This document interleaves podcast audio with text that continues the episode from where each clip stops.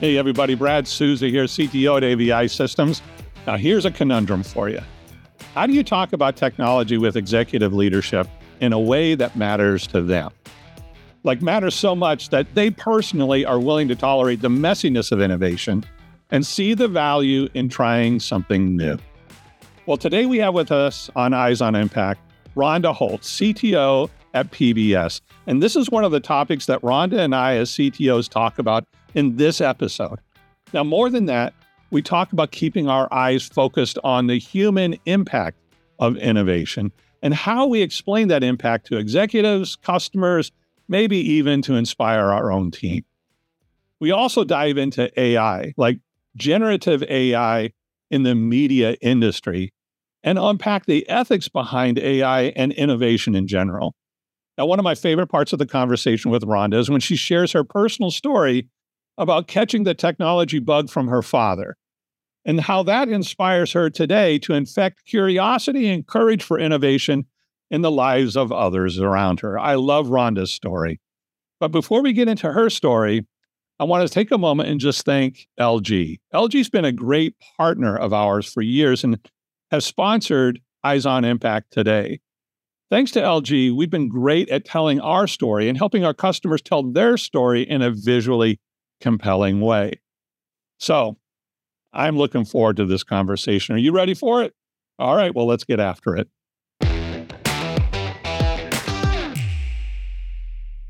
Well, Rhonda, welcome to Eyes on Impact. I am so excited that you're here with us. I've been looking forward to this time together since I, want, I, I first heard from the team that there was a possibility of you joining us. Thanks for giving us your time today.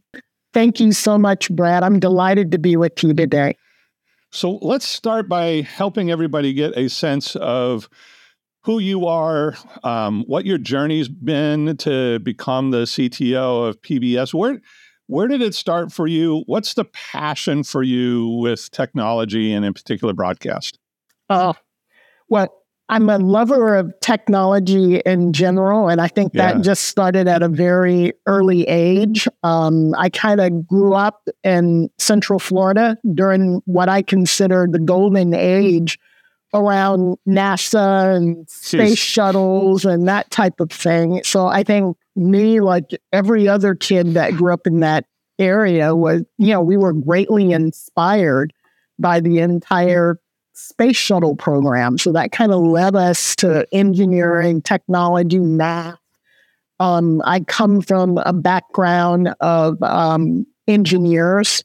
You know, I had several military members in the family who were in the engineering side. My dad was career Army and communications engineering.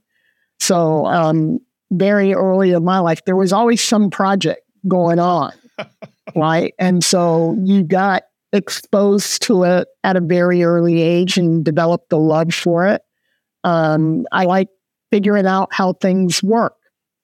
And then that led me into, um, of course, studying um, engineering, science, and technology. But I guess where computers, where I became uh, kind of fascinated or hooked by computers and information technology was based on uh, having a summer internship at the Department of Agriculture at the University of Florida, where I oh, attended. Wow. Yeah. And in that, I actually worked with a, a, researcher in the Department of Agriculture who was researching at the time a uh, parasite that was infecting the corn crop in Florida. And I had at that time what I thought was the glamorous responsibility of entering all of the data into a database about his specimens. So it was basically bug data. It doesn't sound that great now. Oh, fascinating.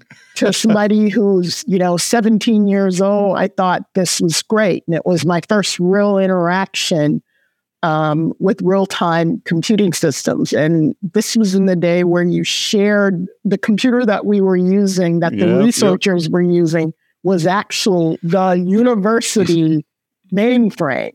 And so it was shared with every other part of the business that went on. So it was time sharing. So you'd have to wait patiently all day to be granted a session. And uh, I would wait all day patiently get onto the computer and enter his research data. And I liked it. I liked them interacting with the machine and, and understanding how it processed. Um, it was fascinating. And that led me to want to study computer science in college. So that's what I did. So very early, um, I think in my formative years, um, I developed a fondness for all yeah. things infotech. And then went to work after that, after I graduated from college for IBM and spent what I consider my career formative years uh, at IBM. And um, that was an amazing amazing uh, opportunity to be trained really well early in my career. Oh, for sure. And if I remember right, you spent some time at at Sun Microsystems back when Sun was like the powerhouse in supercompute. And yeah, so, so Sun, IBM, Sun, Dell, those experiences did they did they shape you know your perspective on? Absolutely, absolutely. You know, I think the foundational things about learning to become master of my my subject matter mm-hmm. information yeah. technology as yeah, yeah. also learning to lead i had my first Jeez. managerial roles at ibm um, which was fascinating so just learning in a very i think structured formal environment about leadership leading teams leading organizations leading projects and and uh, accomplishing innovating in the technology space was what I learned at IBM. And I think subsequent roles, particularly at Sun, those skill sets were honed, right? At Sun, it was about managing larger organizations, larger innovation projects. Sun was a particularly innovative company at that point in oh, time, yeah. doing yeah. really fascinating things. Um, being able to be in the middle of that boom in Silicon Valley at that point in time was extremely impactful uh, to me and helped broaden my experience. Right, honed me, shaped me as a as a leader. Yeah, you know, it's interesting. Um, so there's certain parts, uh, and, and, we'll talk more about your leadership style. I'm, I'm curious as to what that, how you would describe that. The before we do, I want to I want to go circle back to the conversation about your dad, if you don't mind, for a moment. So I I have four kids. All four of them are connected to our industry in one way or another, uh, whether they're engineers or creative or producers or whatever they are. Right? Um, it it they learned their skills along the way, but I think they learned the passion or the love for it from it's I think it's infectious. Did did your dad infect you with that? Is that kind of how it started? He did. He did. He absolutely did. Um, I think his interest in all things technological at yeah. that point, um, as I mentioned, there was always some gadget, some project, some new piece of technology that was um, being used in the household and so my dad tinkering with it and me yeah. wondering, you know, what are you doing? Why? Yeah. And him taking the time to explain it to me and why and exposing me to what he did at work. Um, all of that, I think, influenced me. Yeah, that's super cool. I, I want to talk for a moment about the your role as CTO. Um, because people often confuse with me they confuse my role as cto with cio and i, I really you know, i'm happy to talk about uh, you know either but um, describe for me what the role of cto means to you how would you describe it to yeah. others yeah, and I think um, both of those roles, CIO and, and CTO, are are definitely often intertwined. Yeah, and I think it depends upon um, the organization that you actually work sure. in, size, yeah. scope, that sort of thing. Within um, PBS, my role as CTO is a little bit of both, and that I have responsibility yep. for the the underlying information technology infrastructure that supports the fundamental business. That's more of the CIO kind of yep. stuff that I deal with at PBS.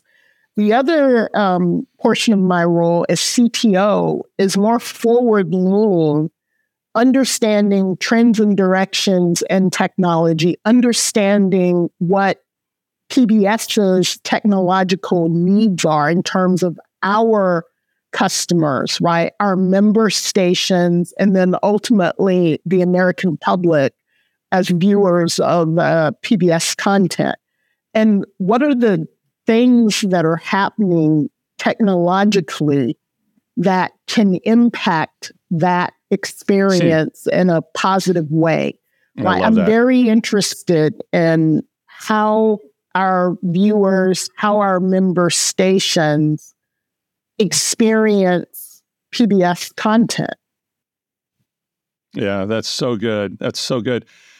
So I, am the first CTO at our company. I'm actually the first CTO for a solutions provider in our industry. And so there's a lot of pioneering when I first stepped into this role many years ago. I remember our CEO one day, he and I were together um, at an event, and we are walking down the hall, and he just kind of turned to me and he said, Man, you're in your lane, aren't you? I said to him, I, I totally am. I, I, think I was made for this. I l- absolutely love what I do, but I didn't get there on my own. There were so many people who helped make me ready for the role that I'm in along the way. What's what's the passion for you? And and maybe there's a story or two about how people helped you get here. What does that look like for you? Oh, I think um, probably I am where I am today because of a lot of people who were influential in my growth and development. Sure. Certainly from my dad and, and him influencing my love of technology, but also from people that I've worked with and for. Um, when you look typically in the technology space, that portion of my career, I worked at some really awesome companies and had the opportunity to work alongside a lot of fantastic role models for this role. So I've seen up front, sat across the table from a lot of pretty awesome CTOs and technology leaders, right? If they were not yeah. CTOs, they were VPs of operations, VPs of information technology. So I feel like I've, I've um, had a lot of help and assistance and modeling of what it looks like when it's being done really well from the leaders that I've worked with in the, the technology space, as well as at Turner in the media space. Oh, yeah. Turner sure. was sort of my first foray into media, and that was out of mainstream um, technology. And so, so, so are there are there a particular is there a particular individual maybe a, a, characteristic trait or a skill or a you know a nugget of wisdom that that you find you've kind of carried forward with you? Just one or two would be um i think the the things that always the thing that inspires me right that that keeps me focused and moving forward and leaning into um new technological development in my space, right, is yeah. curiosity, right? Mm. I think that is um, just essential. You have to be curious about why things are the way they are and why they work the way they work. Yep. And what's new here in the space. I think the other thing um, that's always important as you as you um, kind of traverse leadership adventures, right, in different roles. Is always there's got to be a certain amount of courage, right, and willingness to wander in the spaces that may not be a place that you've been before, right? I think um, those two things together, right? The, the willingness and courage to do that and the curiosity that pulls you there. So I, am going to tap on that just a little bit here. I'm going to I'd like to spend a little bit more time around that topic. So when when people talk about you as a leader, the kinds of ways they talk about you is, you know, you're a people first leader. I've, I've heard that. I've heard you're a big thinker, uh, open minded. I've heard that you're inclusive. You're you're you're willing to listen to ideas and concepts from all sorts of points of view. How do you, how do you describe your leadership? Um, I think participative mm. is um, how I would describe it. I like to engage with the organization. I like to to see things from their point of view, hear what they yeah. have to say, but I also like to provoke them. Right. so I like to ask hard questions. I I like to say, "What about this? What about that?" Um, I think uh, a lot of that is sparked by my own curiosity about the topic teams in general bring a lot of expertise to the table. Yeah. So it's an opportunity uh, for mutual learning. Um, they learn from my experience by what questions I'm asking them. Yeah. I learn from them by you know what they're bringing forward to me, what they're thinking about a, a new technology or how it plays into what we're doing. Um, I think it it's uh, it's definitely participative. I like to engage, but I think it's powered a lot by curiosity about people, curiosity about technology. Yeah, so I I love that. Within uh, within my team, we've really been very intentional about uh, honoring different points of views and experiences uh, n- none of us n- none of us work in the same place. We're we're all over, and, and with that comes very different experiences and way you solve problems. We've worked really hard to create a culture of honor, um, and I think honor brings with it uh, honor and trust bring with it uh, the ability to be curious and not be so afraid about failing, and, and the courage to try something even though you don't know what the outcome is going to be. So I, I really, I really, really respect that. I love what you're saying about curiosity and courage. I, I actually like to carry that a step further. So I'm I'm assuming that uh, that your team uh, is a lot of engineers, maybe some designers or developers. Would would that be right? Yeah, it's a, a combination, I think, of certainly engineers, architects. Yeah. I think there are also operational yep. portions of the organization yep. because I have the underlying technology yes. that supports our business. I have the operations team as well. Um, project managers, program managers. So it's a, a, a full component of technical professionals and all of the support organizations around them. Yeah. So I think I've seen over the years that engineers in general, put myself in the category, um, we, we like to see the end before we take the end of the journey before we take the first step.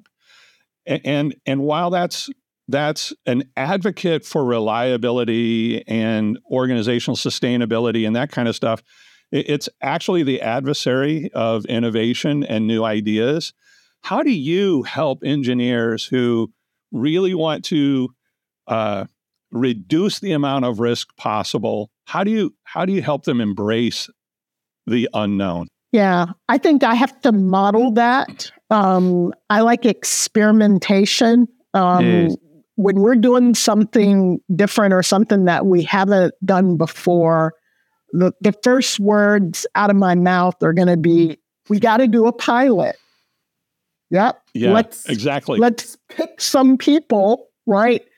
And try this out. Let's let have some folks experiment with it. And I think um, that experimentation does two things. I think it it supports, enables, and promotes innovation because we try things. I think the other thing it does is it sort of mitigates this uh, need to to you know, have something be as risk, you know, free as possible from an engineering yeah. standpoint by saying, hey, it's okay to create a tightly controlled experiment well where we try some things and see what happens, right? All we can do is learn from that. And then ultimately, when we get around to doing whatever the final solution is, we're better informed, right? And we're doing better risk management because we're sort of understanding the lay of the land and what could go wrong before we start off down that path. Yeah, that's so good. So, like like you, we go through a, a process of you know ideas that we talk about, and then they kind of create a pattern, and we realize, aha, hey, we may be onto something, and then you get it into a proof of concept, and then into a pilot, and right it, for us. Um, I, I guess this is not going to be between just you and I, but it'll be between you and I and a few hundred of our closest friends. That uh, half, two thirds of the things that we start in proof of concept don't actually make it make it to a product release. But I I I say sometimes you learn, uh, sometimes you win, sometimes you learn. I don't know that we ever fail. So explain that process and and why you're okay with with you know not failure but learning. I think we evolve, right? Yeah. Anything that gives us a greater understanding of the the problem we're trying to solve or the possible solutions to get to that problem that that's just plain old good r&d work right, right. when you're doing that and i think um, anyone that's been in the innovation space or the science space knows right experimentation there is no replacement for experimentation and good lab work on the ground or good field work yeah depending yeah. upon your area um, that supports whatever conclusion or hypothesis mm-hmm. you're going to draw from that drives your yeah. project. So I think getting that that baseline, helping to refine our assumptions, what we know, clarify what we don't know. Yeah. Right. I think it makes us better at managing the risk ultimately and uh, it we get better results out of the, the projects, right? Because we're just more informed when we go into it. Yeah. I, I love that. So I, I share with my team often that the proof of concept is for us and the pilot is for the customer. And and in the POC, we're trying to demonstrate that the concepts that we think we we understand will actually solve the problem that we're seeing. But the pilot introduces the the consumer of the technology into the process. And, and uh, I, I, share with people that um, I, you know, maybe a little embarrassed to admit, I probably delivered hundreds of systems that 100% meet the spec but are never used because we forgot to bring people into the equation. How do you, how do you do that? How do you bring people in? Well, we, we have to make them, you know, they're part of this grand conspiracy, right, that we're doing here to roll out this new technology. So we have to make them part of the plan, and it has to be based around solving their business problems, right? Ultimately, technology is about making people more productive and yes. more effective at doing their jobs, right? And it's our, we are sort of in the position as of being the ambassadors for that as well as actually executing ultimately on that that solution. And so part of, you know, being a good ambassador about that is helping people to understand what it can do for them, right? And so when we're we're picking these pilot projects, right, or proof of concept projects, we try to pick pain points, right? We try to build the project around yeah. a pain point that a particular customer is having, right? And by solving that pain point, we're doing a couple of things. We're we're legitimately demonstrating, improving that our thoughts on how we approach dealing with that problem are correct. Our assumptions are valid. the other thing that we're doing, right, and working with the customer and having them be part of this and solving their problem, right, is we're also treat, you know, creating additional advocacy ultimately for this technology solution when we roll it out. Because we're going to have a happy customer here who has a problem that we've leveraged some new technology or mm-hmm. process to solve on their behalf. So when we're trying to roll this out to other parts of the organization, they're going to be helping us message around this. They're going to be helping us train other teams around how to effectively use this because they feel some ownership and partnership for the creation and development yeah. of the solution. So I think it's um, it's how you do anything uh, with people yeah. and and gaining trust and commitment to any cause, right? Is you create a value proposition with that that customer, right? You make them part of the process. They this product is or solution is just as much theirs as it is ours, right? It's not something we're doing to them, it's something we're doing with them. Yeah, so good. So you, you use the term grand conspiracy. Talk about that because I love the term. Talk about it's it. just my way of thinking about adding, at least for me anyway, adding um, a little excitement to what we're doing. Everybody, particularly humans, love a plot, right? Yes. So we are we are rolling out this technology because we have a grand scheme to do X, Y, Z, right? I think um, a story we love it's all about the story, right? Okay. We're in media. There's mm-hmm. got to be a good story, right? That folks can relate to. So I, I this is that. part of storytelling in my mind about technology that makes it accessible to others. So how, how do you so I agree with you and one of the things that I spend a lot of time with my direct reports, my leaders is we spend time crafting that story being intentional about it, you know, identifying who the villain is that we, that we need to vanquish, identifying who the hero is, what's our role as the guide, right? H- how do you help your team uh, imagine what the story is that you need to tell? Yeah, um, I start off by asking them usually, what's the story, right? How are we going to articulate this to a layperson audience who may not understand, you know, the benefits of the the technical specification here that we're rolling out to them. So, what is our story behind this? Is how I typically start. Right, if you're explaining this to your grandmother, right, and your grandmother is the venture capitalist here what's your story, right? How are you going to explain it in such a way that she understands it and thinks you're a sound investment to make? Um, and then we talk through it.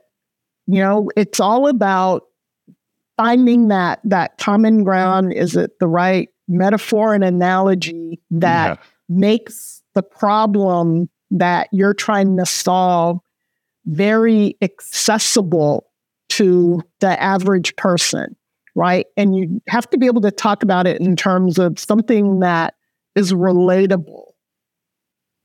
Yeah, right? So that good. they've experienced. Oh, I know what that is. Well, this is like that.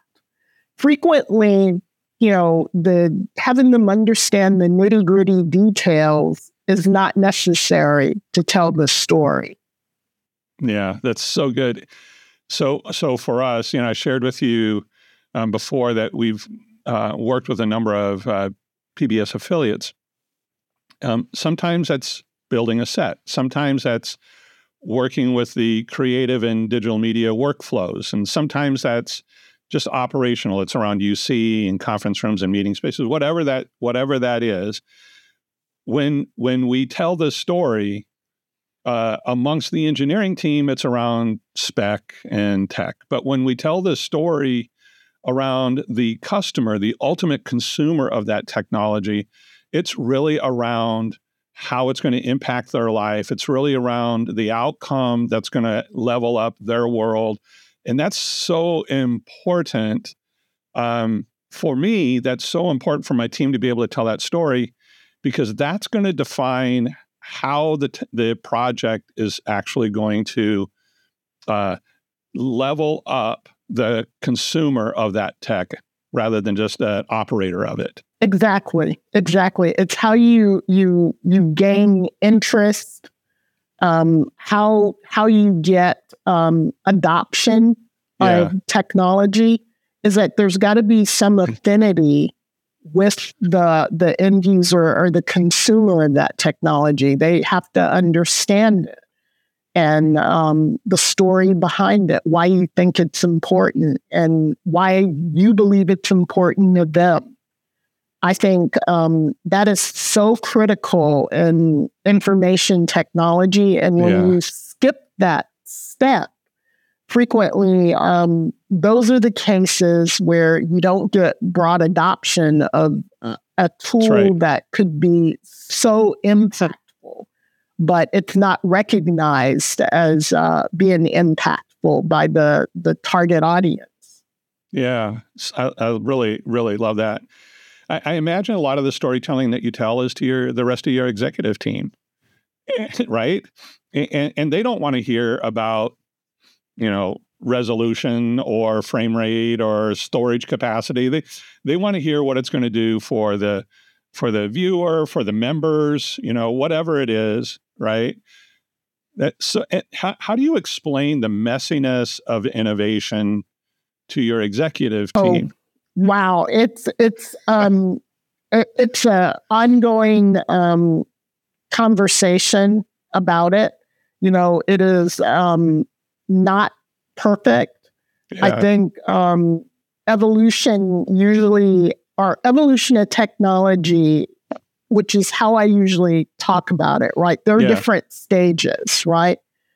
Uh, the stuff that is the most interesting, the most innovative is also the stuff that's earliest in its evolution. That's right. Where it's full of unknowns. That's right. It's not done yet, right? It's still being experimented with.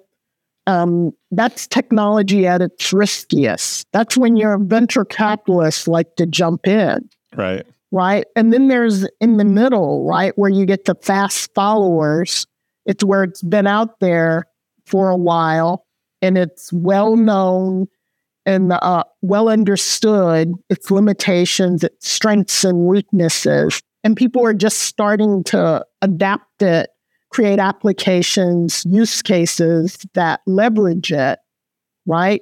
And That's then right. there's the the case where the value engineers go in and right, they make it even better. They perfect it. They make it cheaper. Right. They make it more accessible, easier to get. And it's very akin to what happens, um, you know, when pharmaceuticals are developed, right? The path that they take from being an experimental drug to a generic drug, right, is pretty much the same path that technology takes as it evolves, right? It's that S curve that it goes down. That's right. So, um, most of the time when I'm talking to the executive team, you know, I'm giving them some reference of, of where are we in the evolution of this technology and how it relates to our use case, right? Where where do we need to be, you know, at the very bleeding edge at the beginning? Where do we we don't have to be first. We just need to be in that fast follower range. That's right. Yeah. And when is the generic stage good enough for this we don't need to invent anything we just need to make, wait until it's dirt cheap and then come in there yep yeah in that stage it's all about scale and repeatability right exactly so it's about framing in the early stages, I apologize for stepping on top of you. For the early stages, it's important. I think we've learned that how important it is to bring the customer along with you, that they understand. You know, are you an early adopter? Because if you're an early adopter, we're an early adopter on this technology. We can learn together, right? Exactly. And that goes back to what is the what is the business problem we're trying to solve, right? And there's an analysis that has to has to be done with respect to uh, can we or should we be an earlier adopter of this particular technology? What is the risk associated with it? Yeah, that's so good. So, so Rhonda, in in, the, in your world today at, at PBS, are there one or two technologies that you are paying a lot of attention to? What, what are the kinds of things yeah, are on your mind? I think this is, there's nothing radical about this because I think it's what everyone else is paying attention to right now with generative AI. Yeah, for sure. Right. That's the, the sort of new thing that has uh, popped up that we're trying to understand how it applies to, to what we do. And um, that's twofold, right? On the creative side as producers of yeah. content? What are the implications of generative AI for that? And then on the operational side, what is the role um, that generative AI plays in a space where the answer is already known? Typically, in an operational space, we know what we need the answer to be yeah. Right. Um, and we, with machine learning and then, you know, sort of just very basic automation in many cases, you solve those operational problems. So the question is okay, is there anything that you get by using generative AI in that instance? It's a question mark or it remains yeah. to be seen. So I think um, generative AI is in that early evolution where we're trying to understand how it might be used right. and what are the risk rewards of doing so. And if you're going to use it, you know, what policy or governance needs to be around it to make sure that it's being used in a, a responsible and constructive way. Yeah. So I, I remember in the old days, like 2019, I was, I think it was 2019, I was at NAB with my director of the broadcast practice, and we were talking about machine vision and AI for cataloging and understanding what media assets we had and all of that kind of stuff back in the day. Generative AI has taken the world kind of, or at least the conversation about AI in a new place. How do you, how do you coach your team um, to take advantage of generative AI? Well, certainly it starts with experiments, right? Understanding what the capabilities of the technology are, what the do's and don'ts. I think um, the big challenge that any organization or team is going to have uh, with generative AI is making sure that you're not stepping on someone else's IP. And that is a concern, you know, in the engineering space, being concerned about exposing your engineering or techn- technology staff that has the responsibility for developing IP to other folks whose IP has always been a no no, right? Because you want to try to avoid contamination, right? Because that's how you get yourself into problems inadvertently. I think um, the same thing still applies here. If you're going to experiment with it, learn about it, learn its capabilities, how it works, um, but also, when you're using it, be conscious of attribution to whoever the primary sources are or whatever you're leveraging, right? And so the guardrails that we put around it are about transparent use, being transparent about it if you are using it, giving proper, getting permission if this information is somebody else's IP or copyrighted in some way, give proper attribution to who, whoever the creators, authors are, acknowledge that. Um, B, don't, you know, provide data or information to AI that is proprietary. That's right. Of nature, because you know it becomes community ownership at some point when you do that. That's so right. be very cautious about that. Um, experiment though and learn. And and so it sounds to me that part of the techno ethics for you around generative AI is transparency acknowledging the contribution that AI has made, or maybe those who have contributed to the uh, the uh, learning model or the GPT that you happen to be using, acknowledging that, acknowledging your contribution to that library now, because you've now added to the learning of that library. Hmm, so fascinating. That's great. Deliberate and intentional about adding to that library right? Hmm. Don't do it accidentally because you've released information that you just weren't conscious of the fact that you contributed to this community source. So be deliberate and intentional about how you interact with those AI engines. So, so our time's almost up, but I'd like to actually just uh, tap on that one more time. So, we talked about early adopters and the early stages of innovation. Uh, AI, generative AI in particular, has brought to the forefront the need to contemplate, in my opinion, the techno ethics of early adopter technologies. Where in the past it was all around does it do what it needs to do? And, and today it, it, needs to include um, exposing to our customers that this is we're in an early stage here. It needs to include uh, the idea of, of transparency as you're using uh, generative AI with some of their use case material because they're in the journey with you. So how uh, it's it's an interesting age that we're in, I guess, or season that we're in.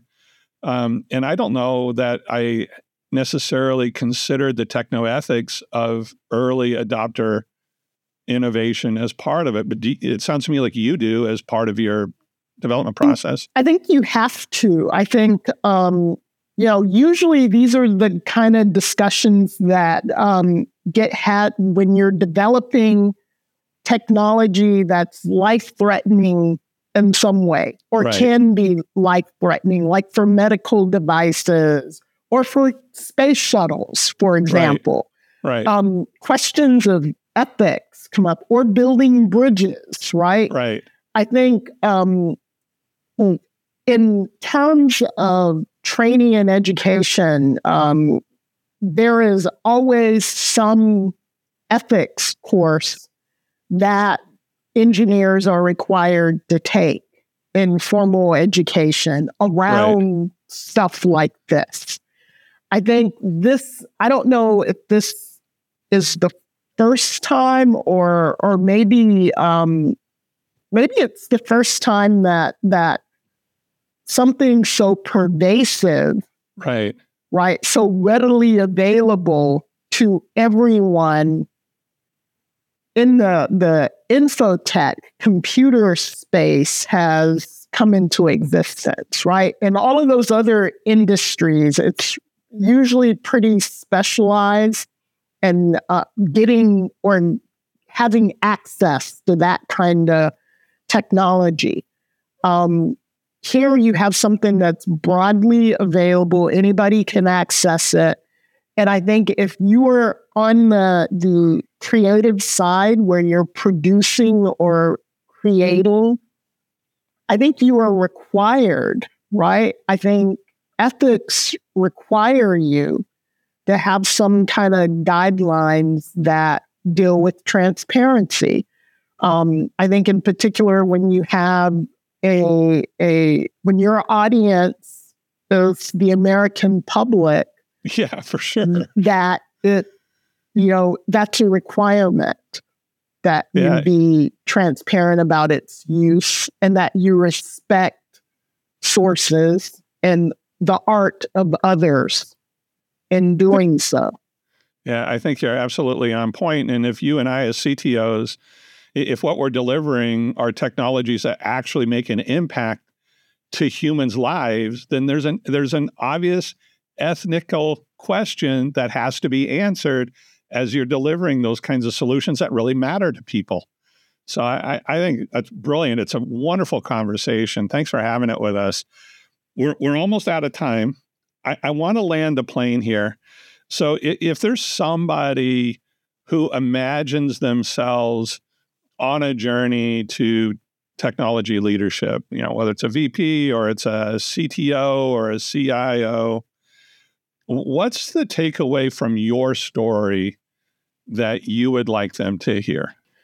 I think um, you have to to love the technology for the sake of technology, because I think that that's what inspires you within that that sort of um, progression of technical roles and responsibilities that you can have with increasing leadership responsibility I think um, you still have to to be fascinated by technology fundamentally and like it and enjoy it. Right? It makes all of the other um, things worthwhile. I think because you're still learning, right? But that's you still have to believe. I think like every um, when I first started to study technology, and probably like every other you know, student of science or technology, you have to believe, right, that technology can make people's lives better, right? You know, that's what inspired me um, as a freshman going into college. This stuff can make people's lives better. This can solve all the ills of the world if we harness it and use it in the right way. I think you have to believe that. I still believe that today. And I think that's what inspires me. Rhonda Holt, CTO at PBS. It has been an absolute joy. Thank you for giving us your time today. It's been a pleasure. Thank you so much for having me. I've had a lot of fun and it's been great talking with you, Brad. Thank you.